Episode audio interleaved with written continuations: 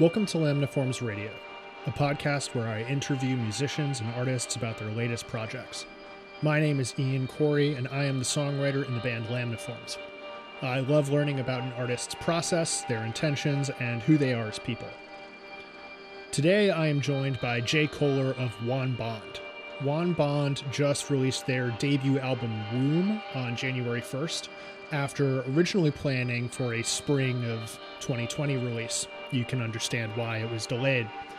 Womb is a hyperactive and dizzying listen that mixes highly technical hardcore with experimental rock and orchestral instrumentation. I was delighted to talk to Jay about the path through music school, through rap rock bands, and studying with members of Sleepytime Gorilla Museum that led him to this record and the eclectic material therein. Thank you for listening. You're lucky that it's a very bad basketball game on right now because it's the start of the season and Oh, I was damn. hoping for it to be good, but lucky for you, my attention is entirely focused on this interview instead. Oh, awesome. Oh, I'm sorry and glad. I take it then that you're not a basketball fan? I'm not somebody who's like anti-sport. I think a lot of people in music are like, fuck sports. Mm-hmm. uh, I grew up a very sport, like a sporty person. I played like all the sports. So I actually, you know, I kind of like basketball. If someone's like, you want to go to a basketball game, well, you know, and it wasn't COVID, I'd be like, yeah, I'll go. Like I'll enjoy it, but I just don't follow it. Same with like football and things. Like I, mm-hmm. I will enjoy it. Like I will watch the Super Bowl, and especially like when it is like the Patriots, because it's, you know, that like that like feverish sports fandom is in my blood from being from England. So like it, it's just there, and so I, you know, I wouldn't follow the season at all. But like Patriots being the Super Bowl, you know, I'm like flipping people off and like fuck you. Tom Brady. Tom Brady's the best man. He's the goat. this is another thing that's working out in my benefit is the fact that I am like a diehard Celtics hater. So the Yeah. fact that you're not like a, a basketball person is like another whew, thank God. Because that Yeah, would have been I just- awkward. I'm I'm like, oh yeah, I I'm like, well, it's well, there's it's something from The Simpsons, like Marge is like, can't they just like like something can't like the competition be who has the best time or something? That's how I feel about sports. Like, can't we just all have like a good time? It doesn't matter who wins, man. so you grew up in Massachusetts? yeah, in uh, southeastern Massachusetts, Somerset, Massachusetts, specifically right next to Fall River, Massachusetts, which like more people know because it's you know it's a it's a rough place. It's also has that fucking Lizzie Borden legend. I don't know if I know this. Please tell me. This lady, she supposedly killed her parents with an axe. Yee. and she went to try. It was her parent, yeah. and She went to trial and um, she got acquitted, and it kind of just turned into this legend. And like you can book a night in the the house, and it's supposedly haunted. I mean, they're crime scene photos, but they're from like the late 1800s, and I don't know. It just got like I think it was like a court case that at the time got national attention. Like people think that's like a recent phenomenon, but like that's happened like Mhm. long ago. I mean, thinking of other like Massachusetts trials that have like tourist attractions, you know, there's like obviously like the Salem witch trials and whatnot that like oh yeah, I was the church musician at the church that started that whole thing. no shit. As always, they, I mean, now it's uh, I God, I forget the name of the actual church, um, which is funny. But it was in Danvers, Massachusetts, which used to be part of Salem, Massachusetts. And they told me that they're like, yeah, this is where the this is the church that that started that whole thing. Like, oh, don't wow. And now it's like some super progressive like church. It was like actually a really cool experience. Really awesome people in that congregation, even though I'm not religious myself. And learning like gospel tunes and shit like that is, you know, Was that how you first started playing music? no, that was like a couple of years ago. Oh shit. Okay. Yeah, I've I've like worked as a gigging musician here and there. Sometimes doing like pretty much only music related things, sometimes not doing any music related things. But yeah, I would do things like I played at that church every Sunday. Yeah, we just did like I like pretended to play piano because Mhm. like I can kind of play piano a little bit. I had to learn hymns. It was kind of like fun. It was like a real big challenge and just like a weird environment to be in. Uh, but that's where the work was. And I did a church gig once in like New Jersey. there was a big I I forget what happened. There was a big a big fuck up. I don't know. I think I suddenly had to play a song on piano that I didn't know I had to play. So it was like one of those things. Sure. Yeah, and the congregation did not take well to it. Is that what you're They saying? didn't notice. They don't know. They were like, Jason, that was very nice. And then they, some old lady was like, Jason, do you live in the village? Which I thought was a really funny question. I was like, no. I'm like, people like me don't live in the village anymore. so how did you start playing music then? Elementary school, I really loved the Beatles so much, like obsessively. So my dad had a snare drum, and I would just like kind of wail on it while watching the Beatles movies. Mhm, mhm. Uh, I had an inflatable guitar from like a carnival, like an iron play strum. And then fifth grade, I don't remember what happened. I was like, Mom, I need to play saxophone. I need to play saxophone. And I did, and I did not like my teacher. He confused me. My kid brain couldn't understand like what he was trying to tell me with how I was playing wrong. So then in like sixth grade, I wanted to be a rapper, and that carried on for like two years. Um, and then eighth grade, Well, I, I've I've got to stop you right there. oh yeah, oh, we can we can talk about this.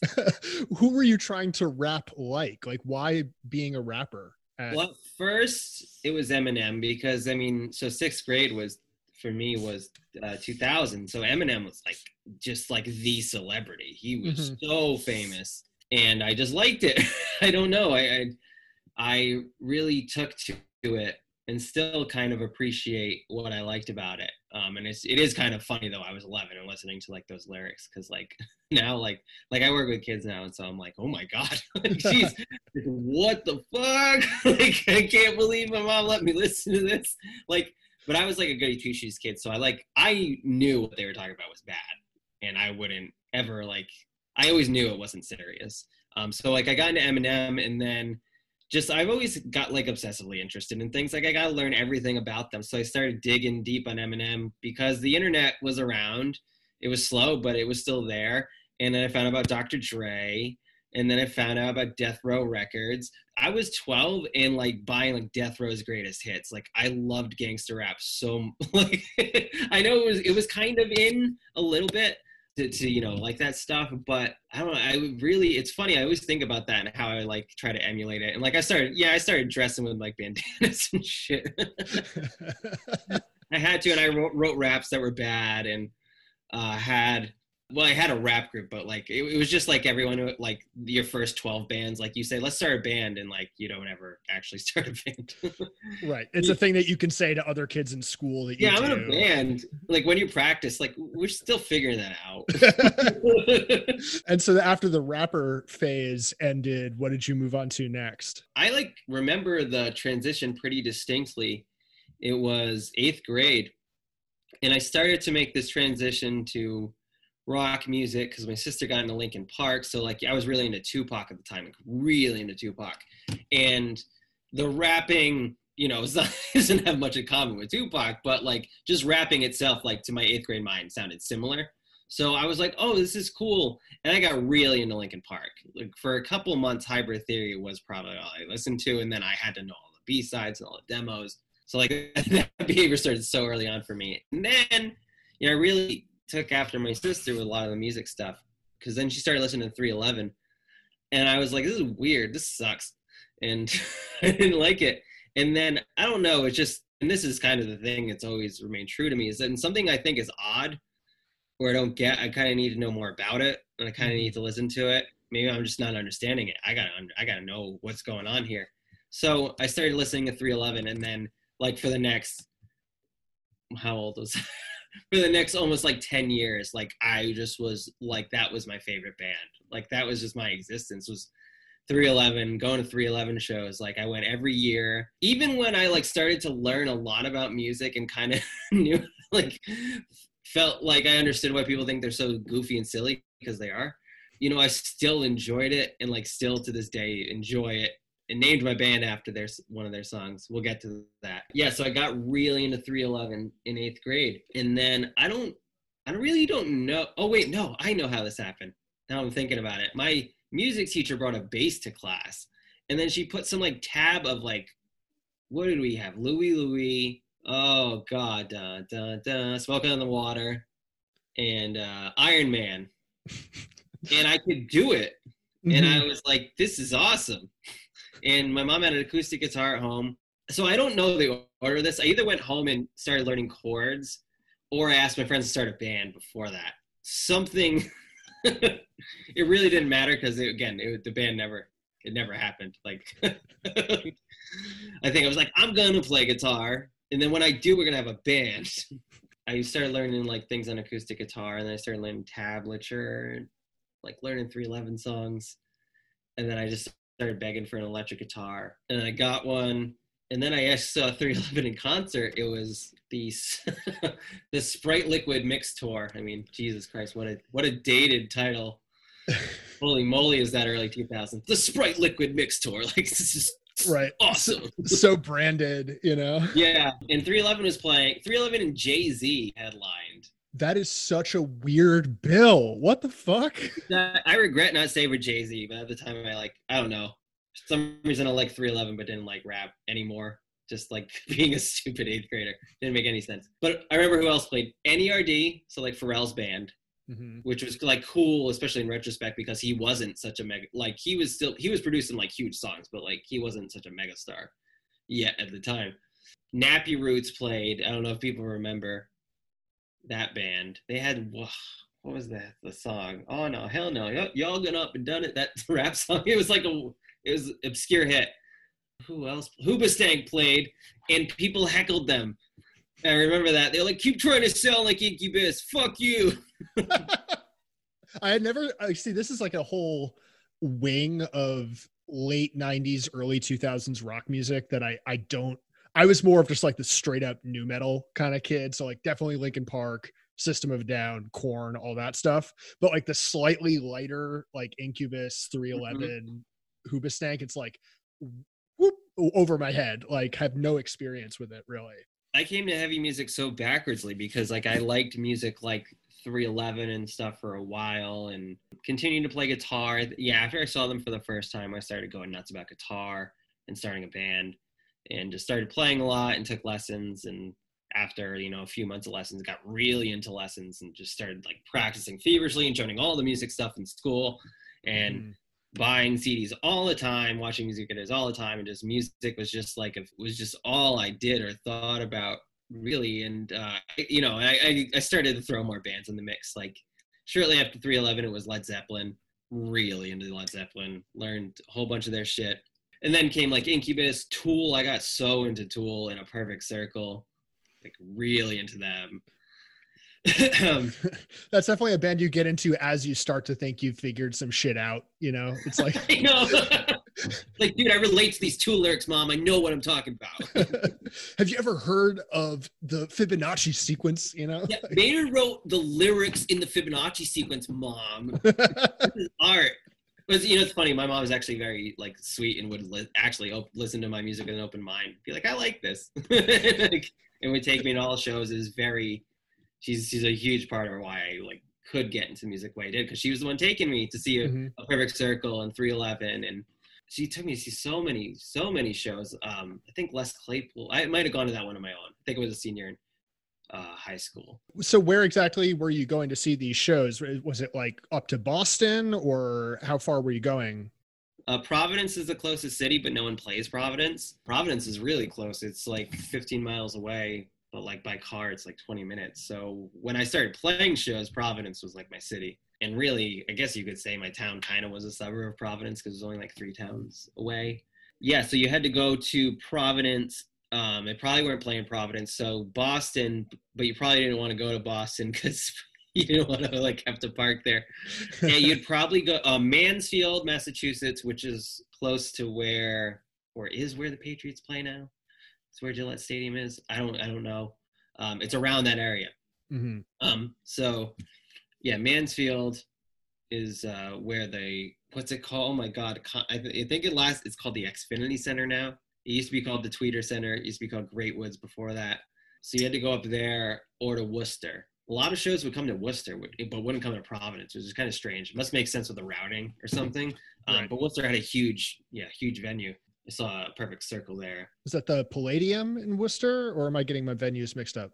one small. I think the Palladium's the small. The Centrum, yeah, the Palladium's the small one. The Centrum is the big one. Uh huh. Okay. But yeah, I saw like a perfect circle there, and I don't even remember who opened. Jesus Christ, it's weird getting to that age where I'm like, oh, what the when? Like who played? Where? What happened?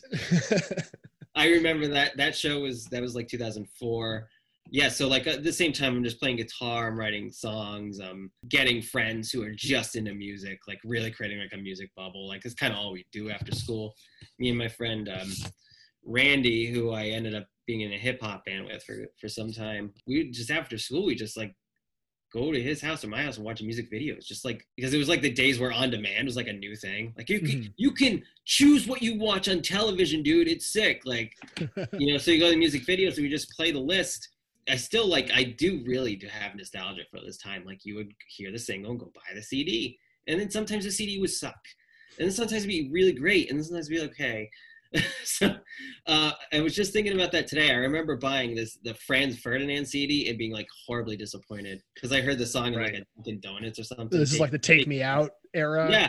yeah. I remember being psyched. I was like, "Yo, this band is cool," and then I bought it. It was like everything. Ugh, nah. I don't like I don't like this. Uh, apologies to anyone who likes them, but I just remember being so disappointed. right, this is like just before file sharing became like totally accessible to where it's like we could start skipping the line and being like, okay, now I know that this album is bad, so I don't have to spend money on it. Yeah, we were all doing it, but it was just like it was only a few friends had like fast enough internet, and even their internet by today's standards probably wasn't that fast. Mm-hmm. And they were starting to crack down at that time, and like there were kind of periods where you it seemed at least in the news that they were being hyper aggressive with. I mean, I've gotten a warning before. I got a warning for downloading an album I own legally. for Light Grenades by Incubus, an album that like again, I, was, I mean like there's a couple songs I like, but I don't really enjoy that much. like that one, I'm gonna get a warning. I'm gonna go to jail for Light Grenades. There's like five good songs on it, and that's that's not bad for an album, but it's not my favorite. It's not jail worthy, that's it's for sure. Jail worthy, and I bought it. I bought it, and I remember being disappointed when I bought it. So when did you start like were you playing shows in this high school band? Like when did it start being an actual thing that you could say like existed in the world and wasn't just something you could tell your friends you were doing? We did some like we recorded some songs with like a fucking walmart microphone like borrowed a drum set from a friend and put it in like my tiny tiny i grew up in a really small house and it was just it's really comical to think about now but we put the fucking walmart mic like on top of the computer like desk and just like I pirated Cool Edit Pro, which I think is now like Adobe Audition, and I just, we just did we did a it was just really funny. We wrote we wrote a couple songs and we did that. I wrote we recorded some songs for like a girl I liked. I think 11th grade I tried I started a band, Fargo Housing Project, which is still a pretty good name. I yeah, uh, that is a good band name the uh, saxophone player in that band came up with that. Yeah, it was kind of like I. That was about the time I started getting really into Primus and Les Claypool and started to like branch out into weirder shit. Like, and there was this local band called Groove of Small I loved and I still love. Highly recommended listening. Like a band that just like didn't get the attention it really needed to because it's, it's, it's you know it's truly truly unique stuff. They you know I started getting to them and just get a little branch out a little more um, into I think I started hearing listening to some jazz and uh, friend like friends who had fast internet would give me like the dump of songs they pirated, you know. I had the slow internet, so they give me like a CD, like check all this shit out. And so you know, the taste started to expand, and I started Fargo Housing Project and wrote. That was really the start of Juan Bond. Really, is that? That's around like 2005, 2006. It's like me being like, "Here's a song I wrote. Like, let's do something with it. And that was also I started notating music because my music started to get a lot more complicated. So my bandmates couldn't understand the demos, like where the rhythms were just, it just, I would just be me playing guitar, like, come on, it's easy. You know, like, come on, man. You know, so I started notating it because I had remembered how to notate from when I played saxophone. And uh, I was in the music stuff in school so I had, you know, I still was looking at it, it was still kind of reading music. Um, so I downloaded some like free notation software and uh, I don't know, I started doing that. And then that started to be part of Fargo Housing Project. That band, like, I think we played like a birthday party and played two talent shows, two Battle of the Bands, hmm two bat uh, or one like showcase and one Battle of the Bands at the high school. We covered "There There" by Radiohead. I remember that. Ooh, tasty choice. Yeah, yeah. So like that's what kind of where my head was at. I wore like an Iron Chef T-shirt and pajama pants and sandals on stage and a bowler hat. Like what the fuck, man? It was like pure 2006, like like weirdo kid in high school. So what were the were there other bands like in your general area that you would play shows with or like what Felt like we all had bands, but we were all just kind of like nobody could make it to Providence to the show to play a show. I don't know. No one would get their parents' permission, or no one had a car. Um, so very little real shows happened. There were some bands that like you thought were like popular, like when you're in high school, like oh that's a popular band, and like it's just like the popular kids have a band, and you know they play Mhm. at parties and stuff like that, and they play, or they might play at a bar, right? They may play covers, and you're like, oh my god, they got a gig at a bar. They made like four hundred dollars. Oh my god, and you know. It, it doesn't like last very long. sure Um, sure so, so yeah, I did, and then for years just tried to get a band together. Once that didn't work out, I in uh, college got together a band called Something About Horses, which was more experimental because at that point I had kind of like crossed over into like weird shit. like I went to music school. I got really into Frank Zappa, more into stuff like Groove Small, which is like what like at least their last album was like kind of like really experimental, progressive rock that's kind of like really like ag- aggressive in a way. Would you go to school for music performance or composition like what was your focus in music I school? started as well. I did a semester of classical guitar, transferred from that school, did three semesters of jazz guitar, and then finally switched to composition, Mhm. which is what I wanted to do. Um, and was writing really the stuff that became the, the stuff I write now for that band, something about horses, and occasionally for like classical ensembles and jazz ensembles. I did experiment a little with that, but I was mostly writing like rock, like progressive rock songs for like large rock orchestras, like really weird ensembles, like kind of like Frank Zappa, but just like a little more in your face. I still wasn't into heavy music, but I was into like noisier shit. You know, yeah. So I went to, to school for that and got, you know, got into avant garde music and experimental music. I took like an intro to electronic music class because I thought it was going to be about like producing and stuff and no, it was like the history of electronic music, which like goes back like further than people think. We started with like Luigi Russolo and his fucking noise machines. Do you know about that guy? Uh, my i'm sure like this is like dredging up memories from my music school past like as far back as i can remember my notes going is more like stockhausen and so pre that i'm I, this one Oh, i'm God, Russolo- the time he's so fucking weird. He's yeah, he's like really I think 1910s. He's this like futurist. He like just thinks music's just gonna be noise in the future, and he's just like stoked on it. And he made there's a picture. Someone posted it. I think I forget who posted it on Facebook recently. Um, I think it was someone in the magical world. It was it's a picture of him with his noise machines, which are these boxes with speakers on them, and some of them have cranks. And like if you listen to you, you need to listen to Luigi Russolo's music. It's just like fucked up beyond belief. Like you just like why would anyone want to listen to this? And then you're like, and that makes it just so awesome. Like that just makes it so cool because it's just so alien and just like what the fuck. It it's just kind of it's bad time music, but if you like that, like you really should hear it. It's fucking far out. So it's we started with stuff like that, and um, oh, I, the first piece we listened to was just a bunch of train sounds like cut up. It's like from the fucking 30s, um, and I don't remember who who wrote that one. But we looked at like experimental tape music, like where people were cutting up tape of like sound effects and stuff like that, and Mhm. the first like real famous one we listened to was "It's Gonna Rain" by Steve Reich, where he put like this speech by a preacher. It's this phrase "It's gonna rain," and he has it on two tape machines, and one is just slightly behind the other. right the phase music idea yeah Yeah, the phase music shit. Which I was like, I first I was like, oh, this is stupid. This isn't music. And he showed us that, and I was like, well, this is kind of cool. And then he just started. I don't know. His name was Ken Wayno. He's kind of like in the classical world. He's kind of known.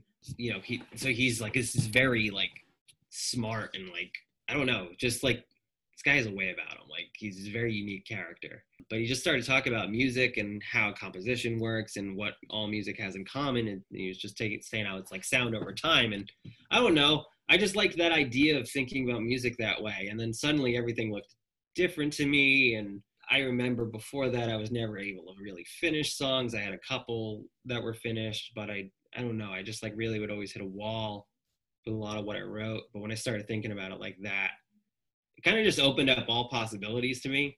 And I started writing kind of like feverishly after that. And hmm. through college, wrote a lot of music. And some of it got played by something about horses. Um, but that band didn't work out. I had a couple other bands. I had like a rock band. We, we had we went through a couple names. Ploy was the first name, and then the Cartesian Circle which is that's such a college band name if I ever heard it. Though for one show we called ourselves Fear Boner, which is still the fucking just best. That's that that name is mwah, Fear Boner.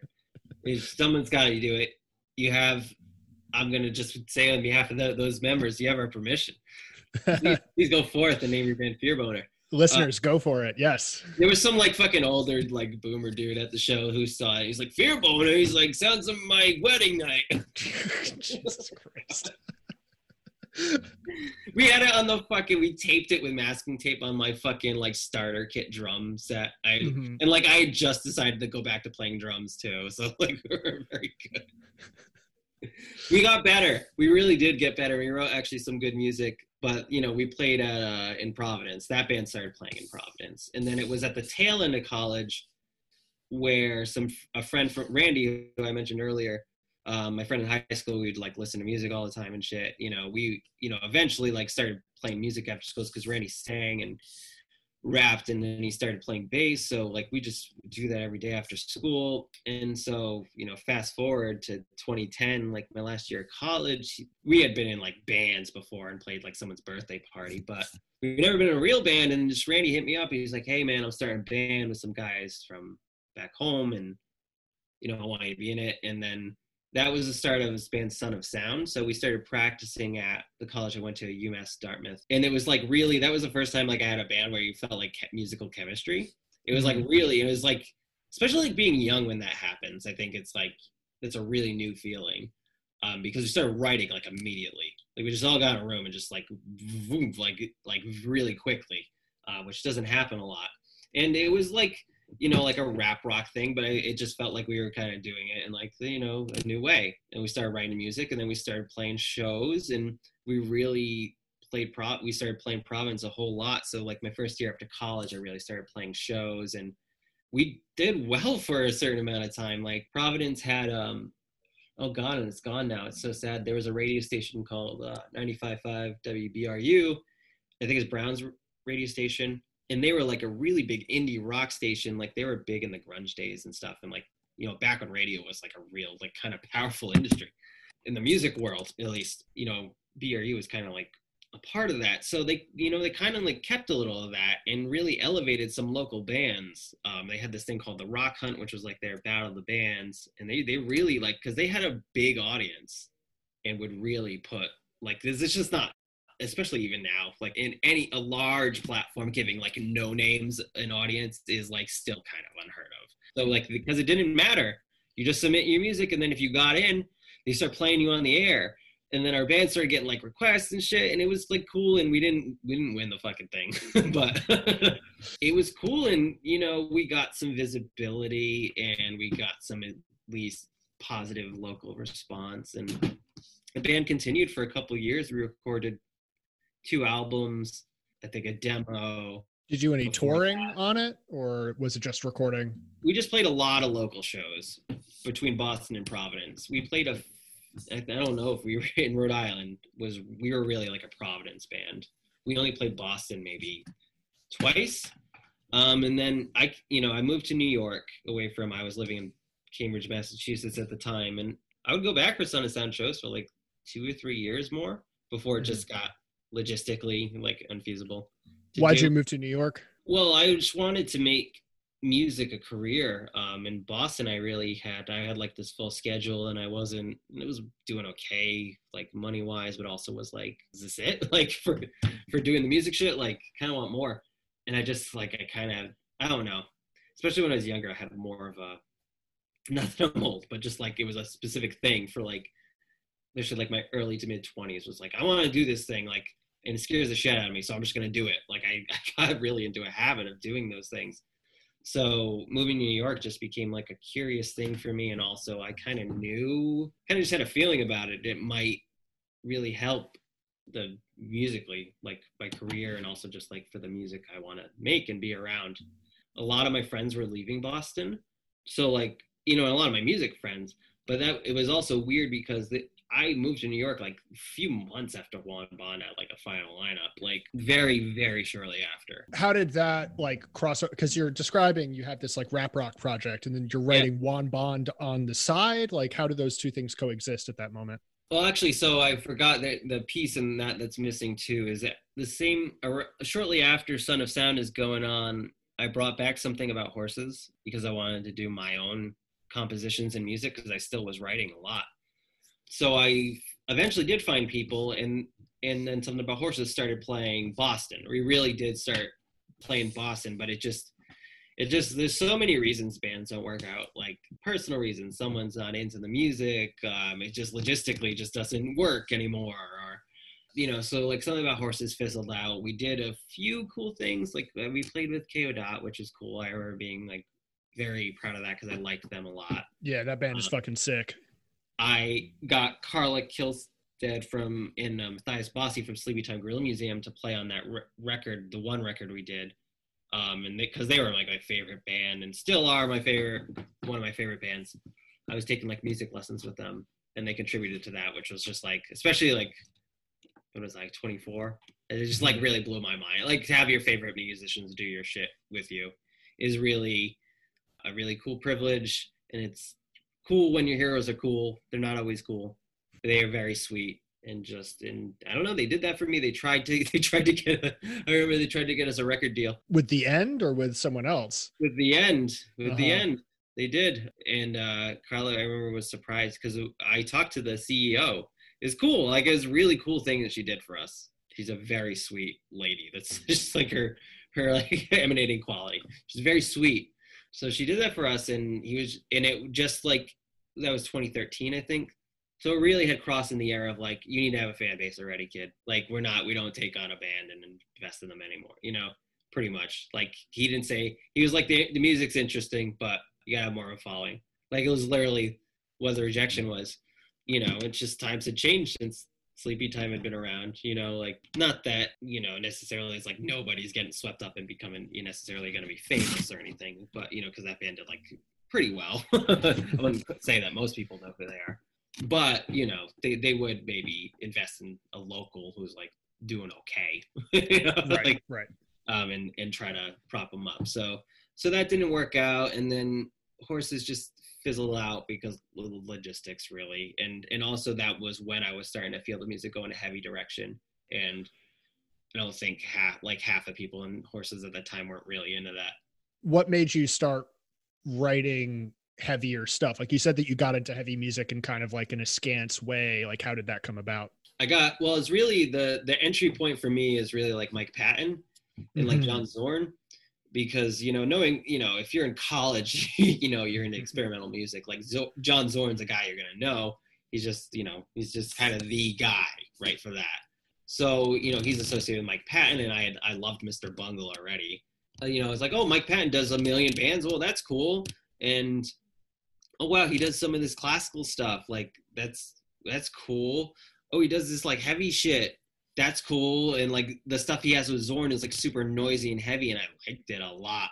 And I really noticed, you know, well, in retrospect, really noticed a lot of like the alternative music and stuff, like grungy music. I like before that kind of had elements of that, you know, like 311 mm-hmm. and like Smashing Pumpkins like have really distorted guitars, you know, and really riffy. They have like pinch harmonics and you know, like it's got the trope, some of the metal tropes kind of baked into it. Right, because that's like a whole generation of people who grew up on like yeah. the 80s hair metal and like thrash metal scenes that then came around to write more accessible alternative rock like yeah, exactly. that. It's cool. I love that. I love thinking about like kind of like cycle of influence like that um, mm-hmm. because it's like I'm now going into the things that kind of influence them in like this weird kind of cyclical way. You know, so I started to get into like give it more of a shot. I got really into Fantômas. Fuck yeah. That's my favorite Patton project for sure. I really love Fantômas. I mean, it's just amazing. It's just amazing and just so. I mean, original doesn't even do it fucking justice. I mean, just I love each is a really completely way, different way of thinking about music, yet still has like these like tropes from like very accessible things and but used in such a cool and creative way. I mean, I love Patton and I love that project, and but that also like introduced me to like those like thrash, you know, kind of elements. Um, and I did start writing music with like those elements, even though I wasn't listening to any heavy thrash or anything like that.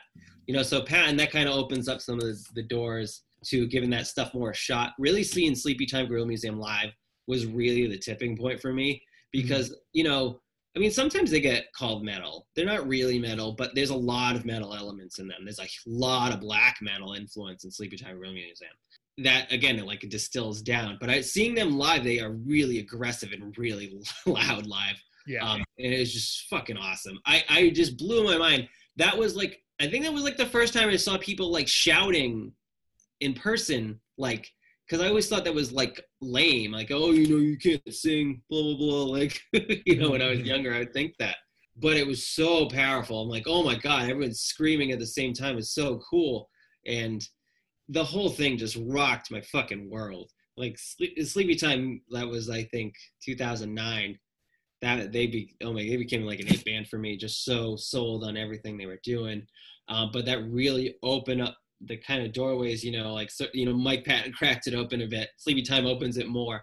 And then one of my best friends, you know, who I'm still friends with and was in uh, one of those alternative bands with, he was in the employee in the Cartesian Circle with me he was really into hardcore, like hardcore punk, like fucking, you know, like Bridge Nine bands. Mm-hmm. And I don't, it's, I, I just think it was just like right place, right time. It just really, it just started. He would, he was always listening to music, and it just started. I would just hear it, and it just like started to pique my interest. I'm like, these, like these people are mad. Like, this is awesome. like, but it's so genuine. right, right, yeah, yeah, yeah. Like, there's something about this fucking music that is just I don't know. And then I was also learning more about John Zorn and how he got super into hardcore music and started Naked City. And it's like they're really just like you're learning about things at the right time. You understand the artistic context, and you have like a friend who's showing you it. I think like I forget all the bands like we were listening to, but like you know, Mind Eraser was definitely one ceremony was the big that band like yeah you're talking like 2009 then ceremony is going to come up you know? I heard violence violence and i i like i really i miss that about being young. You hear something and like it, it changes your fucking world. Like i'm like what what the fuck? Like i've never heard something so angry like it but it's so genuine. Like mm. it was it was a song living hell where he just yells fuck fuck fuck fuck over and over again and like I was just and it's 30 seconds long and I was like that's awesome. But it doesn't need to be longer than that. Right and I remember yeah. my friend our fucking alternative band covered that song live and I got to play it on drums which is fun. But that it's it's really funny how I'm like got into like this music you know so I got really into ceremony and I think ceremony opened me up to giving more things a shot that were heavy which is funny that I was like really liked violence, violence, but didn't like a lot of other heavy shit. Yeah, it's so it's so funny to think about. But uh, you know, I think of that around that time I like gave Jane Doe a listen. I remember it really kind of rocking my world. I didn't really fall in love with it, but I do remember just being like, "What? Wow!" like right. it just blew my mind. I mean, all this seems to be leading towards the band that's on your sweater, which is the Dillinger Escape Plan. Like, because there you get the Mike Patton connection, you get the insane, genuine, and intense hardcore connection, but it also has all of these like much more complicated musical ideas that seem in line with your general interests at the time, anyway. Oh yeah, so it's just it's the other guitar player, Steve, in Son of Sound he, was playing Ire Works, and I think it was Milk Lizard, or I think it was. I don't even think it was Milk Lizard. I actually think it was Fix Your Face. I think it was the first song, and I think I was just like, "Who the fuck is this?" I was like, "What the fu- what the fuck is this?" And he's like, "Dude, this is Dillinger." I'm like, "This is Dillinger," because I knew who Dillinger was. I'm like, "What? What?" like, I think that's like the only word for like somebody who never heard like any music like that at all. I don't I don't know if it was immediate. I think it might have took a week. But oh well, it it did actually it did take a while. I was pretty interested in them for a while. I was listening to them for a bit. They didn't really. It was when one of the one of us is the killer came out. It like sort of like a lot of people don't love that record. I love that record, but there's a lot of I don't know. I feel like it's a pretty diverse record, especially for them. You know, and it kind of I don't know. For me, context of like music makes a huge difference in whether I like love it or just like it. Mm-hmm. Um, it's sort of just I don't know you know, they start like just calculating infinity is just like beat you over the fucking face, like until you just and just keep going and just keep going, you know. But to see them kind of go to this like more, I don't know, melodious, more more alt rock, more like hooky kind of sound, but yeah. without ever sacrificing like the rhythmic intensity or the. Yeah, that's the thing is that when they when they like get poppy or when they ease up a bit, it's it's still ferocious. Like it's still just as they fucking mean it just as much. That's what mm-hmm. has always struck me about them. Like Greg is still sounds like he's gonna pass out like from fucking screaming like right no matter what song it is and he is, and that's what, that's what makes it awesome. when that came out, I mean, that just that sold me, and like really, then I started to really give like a metal a shot. I think and that was like 2013, and then I mm-hmm. that was also that record really. I was like, I had been experimenting with heavier shit than what I was writing, but I was just kind of like, fuck it, I want to break shit and be loud. I had been setting up Juan Bond at this point, like you know, something about horses that had failed uh, Son of Sound was still doing stuff, but was like on and off. And I probably did other shit in that time. I played for a little bit in a band called M8 the Lion, which was kind of fun. They're nice. They they were they don't exist anymore, but they're a great prog band. And I I tried to start Juan Bond around like I, I I had I had started it to, to play my own music, but I decided I wanted to get in a heavier direction. Like, and I had plans to have like keyboards and winds and shit on it. mm-hmm. You can't let that whole idea of having the big band die quite yet. You're bringing that to the heavier stuff that you're writing. It sort of sounds like. Yeah, I mean, like the, I mean, what I'm, I'm kind of like trying to experiment with larger orchestrations like I used to do now mm-hmm. in the stuff I'm writing for like follow up because I'm already trying to fucking get the, I'm trying to already fucking write the second one and I'm, I'm getting there. I'm getting there yeah, I just at a certain point is almost like I that's another thing. Like I, I, felt like that need to kind of rebel against like my fucking self. Like sure. I was just like not too far out of music school, but so I was kind of just like fuck it. I just want to fuck it. Would I want to keep the violin because I like it. it. Just sounds fucking gnarly, but everything else goes. I want to break shit, and like that became like the defining ethos for a bit and I really feel like you know the first couple like songs we ever released, Juan Bond did, were really the first songs I wrote for Juan Bond. Like you know, thinking of it like that um, is really me learning how to write heavy music. I feel like I've, sort of figured it out. so this is like while you were still living in Massachusetts, or yeah, I was still in Boston. Really, I mean, by the time I leave Massachusetts, I definitely have like like sold my fucking soul to Satan for metal. for sure. Like that that transition does not take too long. It's like after like Dillinger really seals the deal in 2013 for me. I'm just like, fuck it, I love this shit.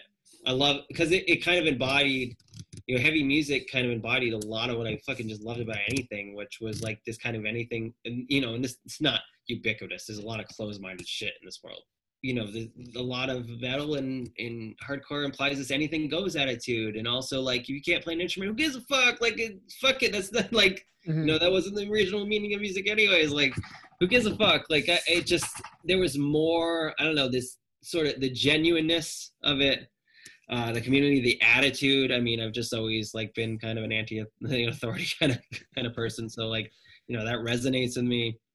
And we think everyone who kind of gravitates to this sort of music is that kind of person.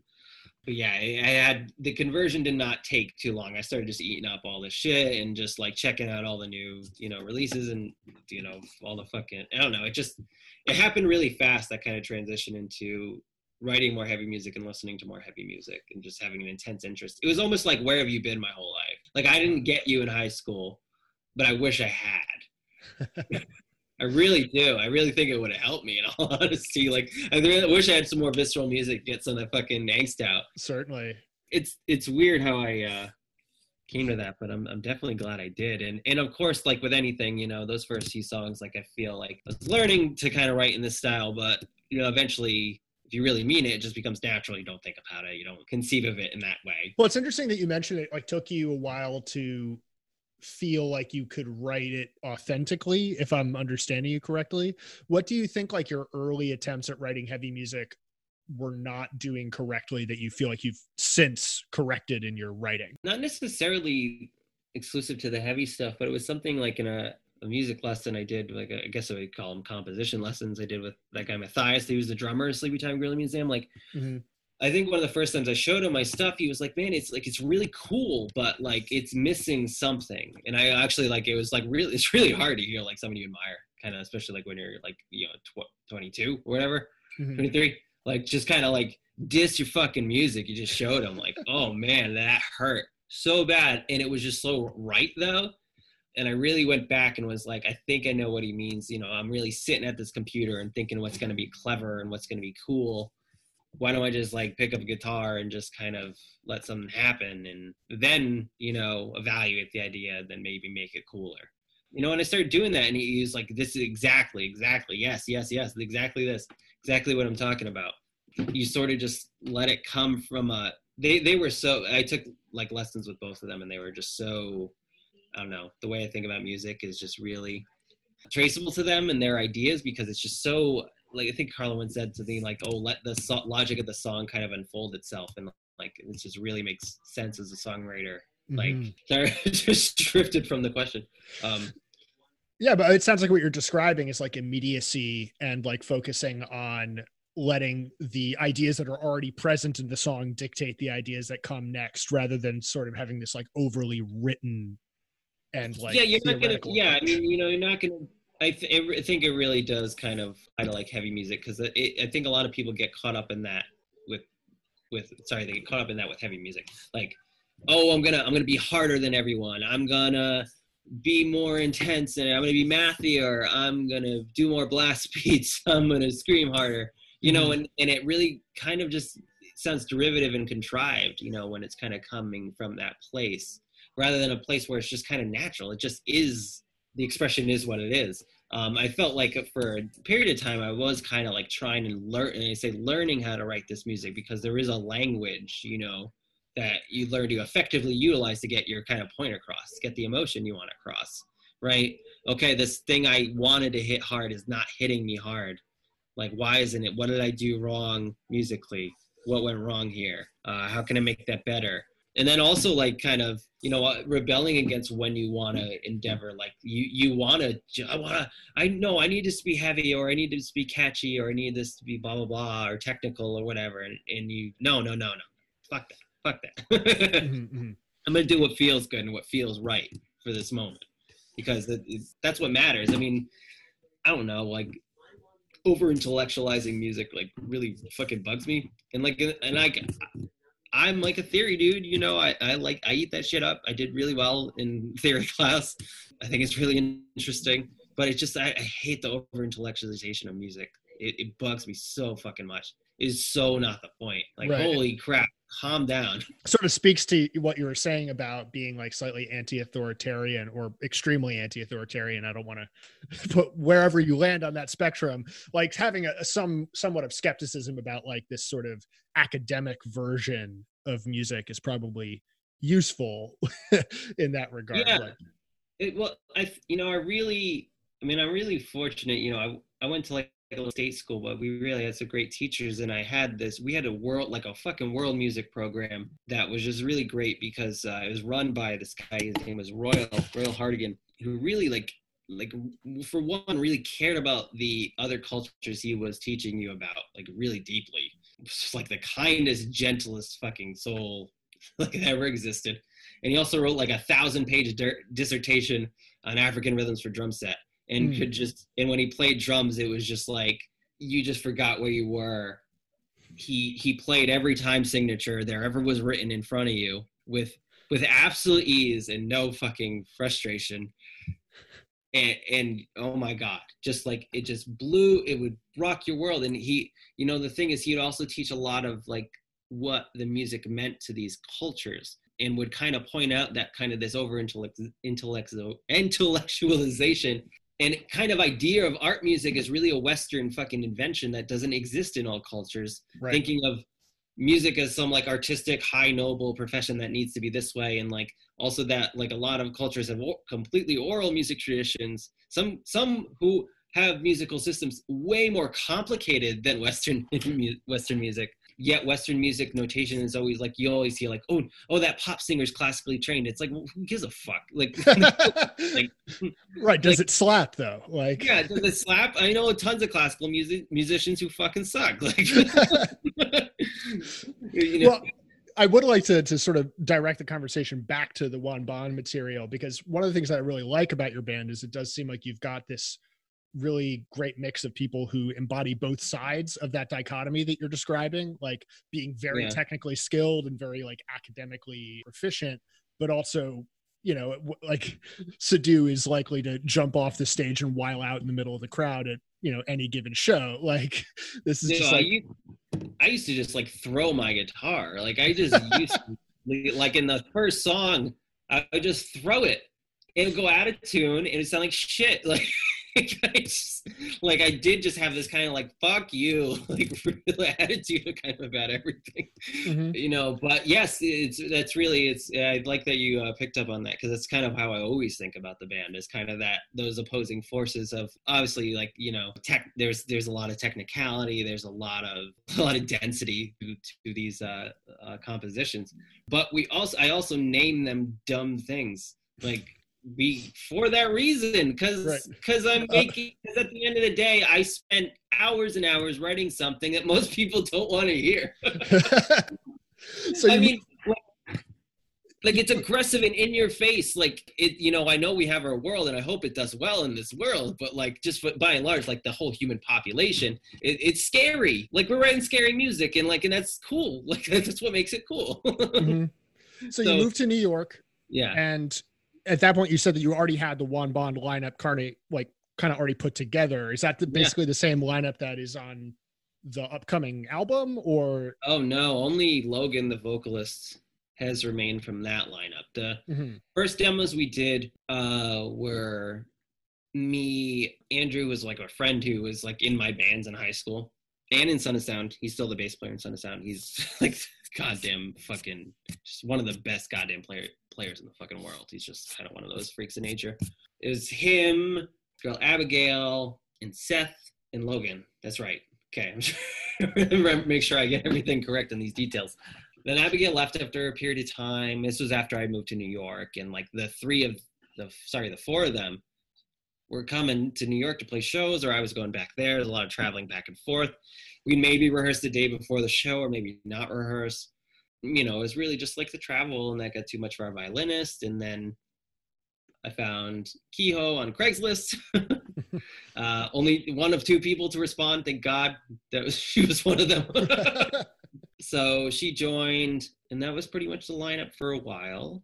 Uh, Sadhu joined. I wanted a second guitar to round out things, and also he plays clarinet and saxophone. So uh, and keyboards. So I and he plays everything. so so I thought that was you know a good a good person to have in the band. Um, and then like just like our, our, drummer Seth quit because really it's just like the distance. Like when you're a band like this small, it really gets hard to do that over a long period of time. I think. Mm-hmm because it's so resource intensive, you know, shows and stuff, and you can't play that frequently. And when you're like a new band, you you kind of want to play a little more frequently, just because no one knows who you are yet so the, uh, we looked for a drummer and you know i talked to our bass player and just we decided i was like you know i think i'm just going to have most of the band be in brooklyn because it's just logistically it's just like this is just a nightmare. Mm-hmm, mm-hmm. logan you know will stay in boston but like the singer can stay in boston. Like it's it's a it's a little different. So uh Sadhu went to school with vicente so and vicente was interested and i tried him out and it was we we really vibed. So went with him, and then that's the lineup. So there's been a lot of lineup changes. The E, well, the the it's closest to the last EP, but the drummer and bass player are different. gotcha. Yeah.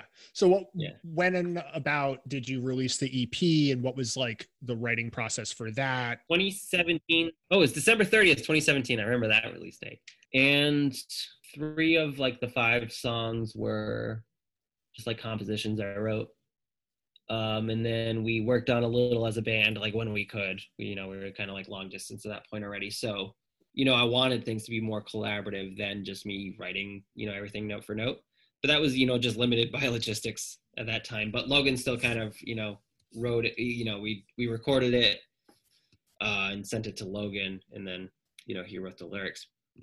And so your basic process is that like you basically write the music and Logan yeah. handles the the lyrics and vocal part of it. Yeah, um, that EP has like one song and me and Andrew, the old bass player, wrote together. He wrote most of the song actually, and it was it was a song from the when we were in the band, something about horses. So we had reworked it for that for uh, Juan Bond.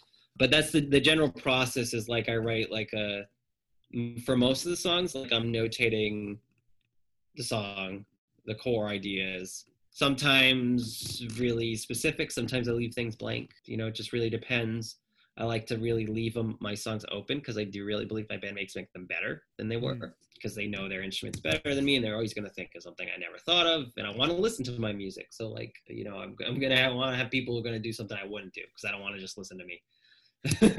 sure, sure. Uh, yeah, so I would just I would write like the you know do like my notation file and then I export like a MIDI. I'll start I'll make like a demo where I play guitar to it and send it to everyone with the music and then we all learn it and then you know pre-COVID we we did for this album is we just got in a room, room and rehearsed the shit out of it and then some things really did change, which I thought was awesome. We really did collaborate on something. Some things happened spontaneously in the studio which was also really cool.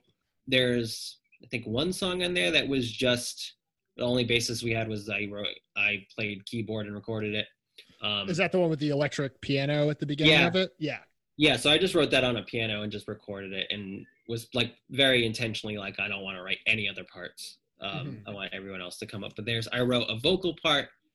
Logan like messed with it in a really cool way that I wouldn't have thought of. So it was like really, really awesome. I like giving people my stuff and see what they do with it. It's really sure. cool. Like the stuff, like the violin parts that like I didn't write, man, are they good.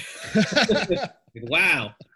Man, Keo's like fucking magician. Like, god damn, they're really good. What was the song on the record that you feel like changed the most from your original conception of it to where it ended up? the the one with the electric piano bombed certainly because I didn't imagine any of the other accompaniment except for like maybe like two ideas I had for like the drum feel mm-hmm. um, of that song. I'm trying to think what we really did.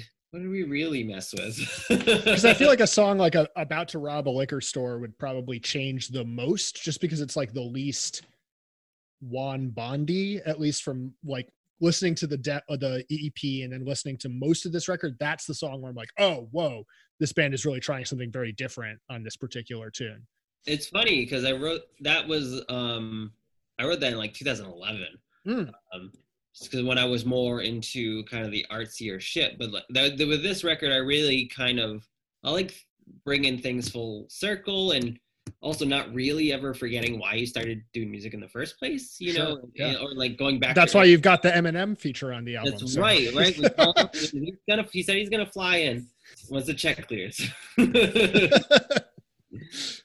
yeah, I like bringing back things I, I, you know, hey, I used to write all this fucking weird ass shit. Why not? Like, why the fuck not? Like, that's really just my artistic like ethos is just why not? Like, just mm-hmm. do it. If you want to do it, just do it so I like you know so that's an older song but we did we did really work on it like you know the drum grooves I wrote a lot of the violin parts but Keo played them in like a a different way that was really cool.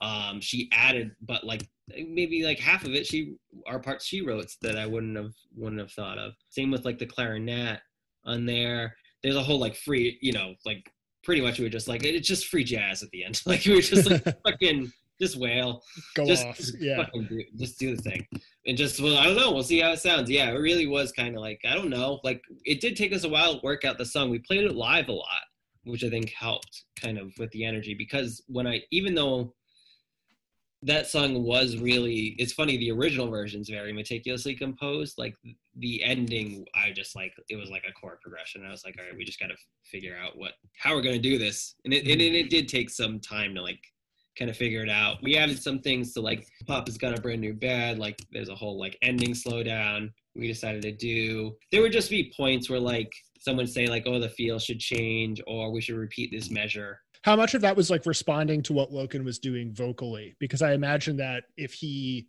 was bringing ideas that you may want to like accent or reconstruct the song around if you feel like he had a hook that or a part that was good enough like we you know for the the these releases we have so far were yeah they're completely almost completely separate the creative mm. process we checked in more with logan on his ideas on this one and suggested things or said hey you should do this yeah or you should do this here or don't do that you know maybe hit this note here so there was some more collaboration we're hoping to do it more with the next one to be a little more collaborative and have the vocals be more part of the songwriting process.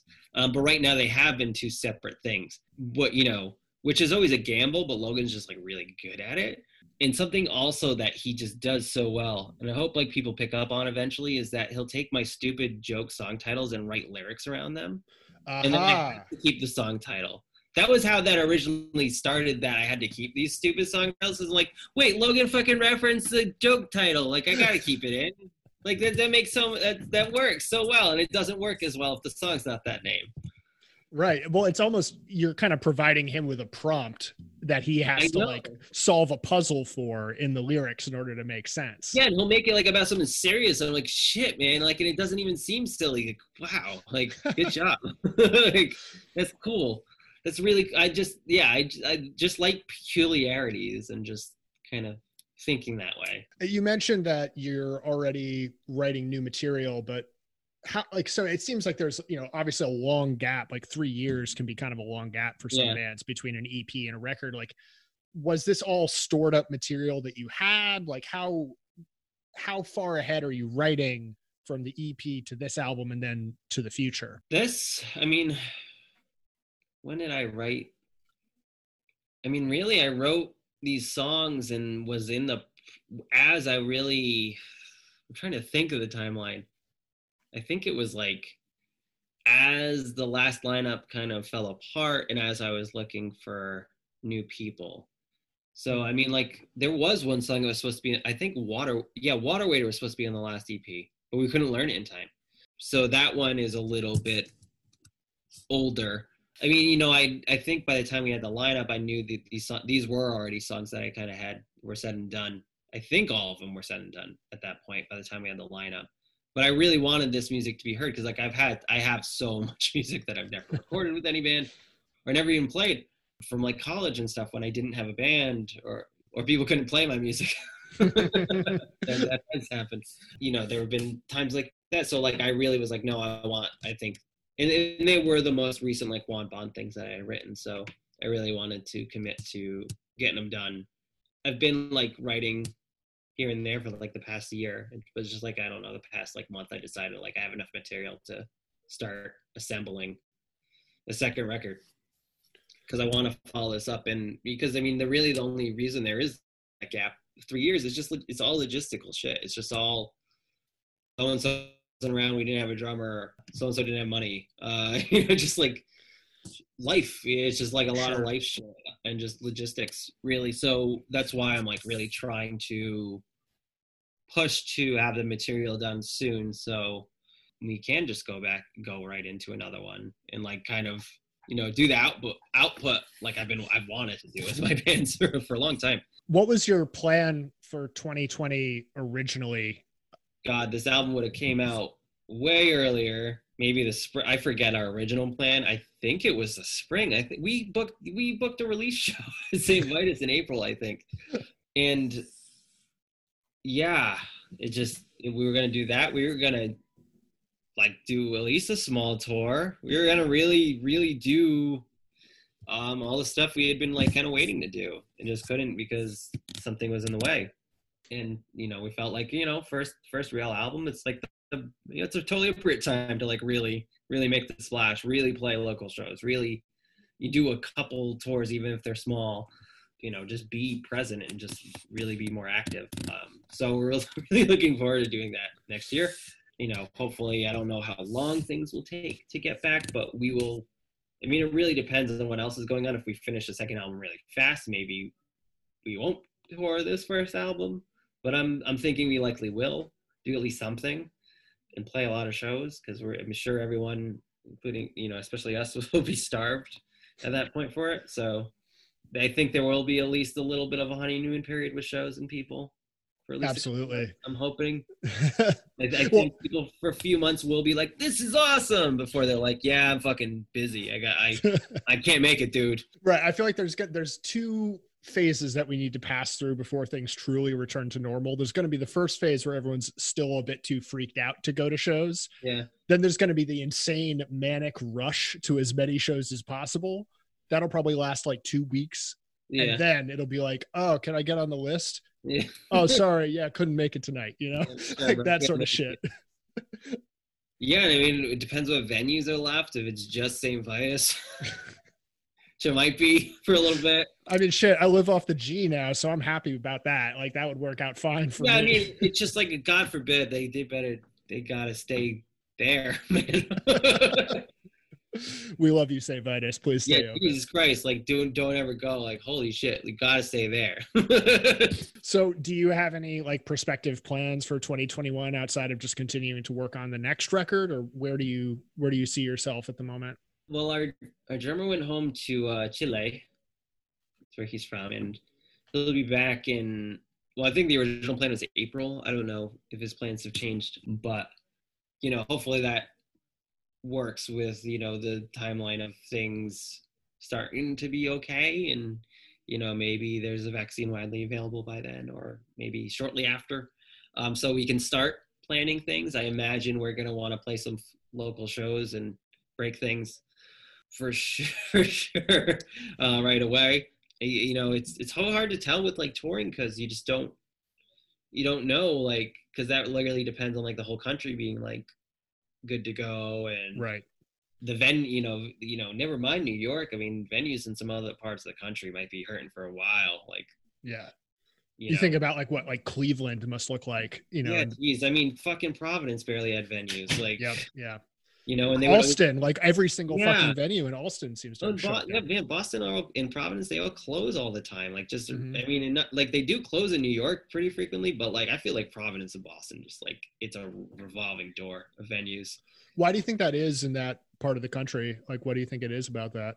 I don't know. Um, I think, you know, I think for all people complain about New York, I think that people are more willing to go to shows here because it is just kind of more part of you know the culture. I mean a lot of people like to think that's gone but i think it's really hard to kind of root that out entirely. It is a music town you know and it was a really famous music town and it still is a famous music town. I mean you know people do there are people who live here and like to go to shows. I think there just are less of them in boston and Providence, in all honesty. I mean, it, it seems like maybe as simple as that, not that like music fans are any less fans or anything out there. Right. It's just a numbers um, game. Yeah, I think it's just a numbers game. And also it's public transportation. Boston, like it doesn't, mm-hmm. the places, you know, people who can go to shows, like who, who go to shows can afford to live, like aren't, you know, like the public transportation isn't like New York City where you can get to like most venue spots from wherever. At least, you know, it might take you a long ass time, but you know, in some places in Boston, it's just not even possible. Mm-hmm. Like you should be playing a show out in the middle of nowhere. It's like, oh, what stop it's off of? It's like it's not off a stop. Like you got to take four buses. Right. You got to come. right. Yeah. Yeah. Yeah. And yeah, just I don't know. Providence. I mean, you know, Providence, fortunately, doesn't have money. There, hopefully, it survives. There was a good venue called Fete, which was like a bigger venue that I played a lot with um, Son of Sound which had always been good to us and like was a very nice place to play, very fun, you know. But the other places, it would just like yeah, just I remember playing the same place like that had three different, three or four different names in the span of what two years or three years. it was. I'm sure. I'm sure somebody who's listening to this knows. Uh, in Providence, it was Jerkies and then I don't know what it came after that. It, then it was like industry, and then it was Providence Social Club. Now it's Alchemy, which is is now a cool place. I hope that one survives. The owner there, Davey, is a nice guy and good to bands, which is just like very hard to find. Mm-hmm. So always appreciate it when I see like, oh, this guy actually like gives a shit. That's cool. So yeah, so oh my god, yeah, wow, that's a lot of fucking like you you know you think in New York things fucking switch hands often. Like I'm just thinking about that place. Like Jesus Christ, like wow, like in the span of like a few years, it was just like four different places. well, you've been extremely generous with your time, and I, I do want to say I really like the record a lot. Uh, oh, thanks, dude. A, a fucking sick record. Even if you're not into mathcore, I think the compositional style is like varied and intense enough that I think a lot of people are going to be into it. And I really hope you get a chance to like show it to people in the world and not just like have it exist on the internet. Like I hope people get to see y'all live in 2021. Yeah, man, I hope so too. Um, yeah, thanks, thanks for having me on. I, it's uh, nice talking to you, and uh, yeah, we're looking forward to a, a music being back because, god damn it, I need it. I need it. We all need it. You and me both, my friend. We need it. Right.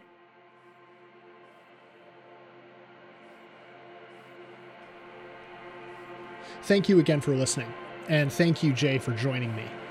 You can find Womb on darktrailrecords.bandcamp.com. You can find more episodes of this show on the Apple Podcast app, or you can grab the RSS feed directly from soundcloud.com slash lamniforms dash sounds. Please tell a friend if you like the episode, and feel free to email me at lamniformsband at gmail.com. Thank you for listening. See you next week.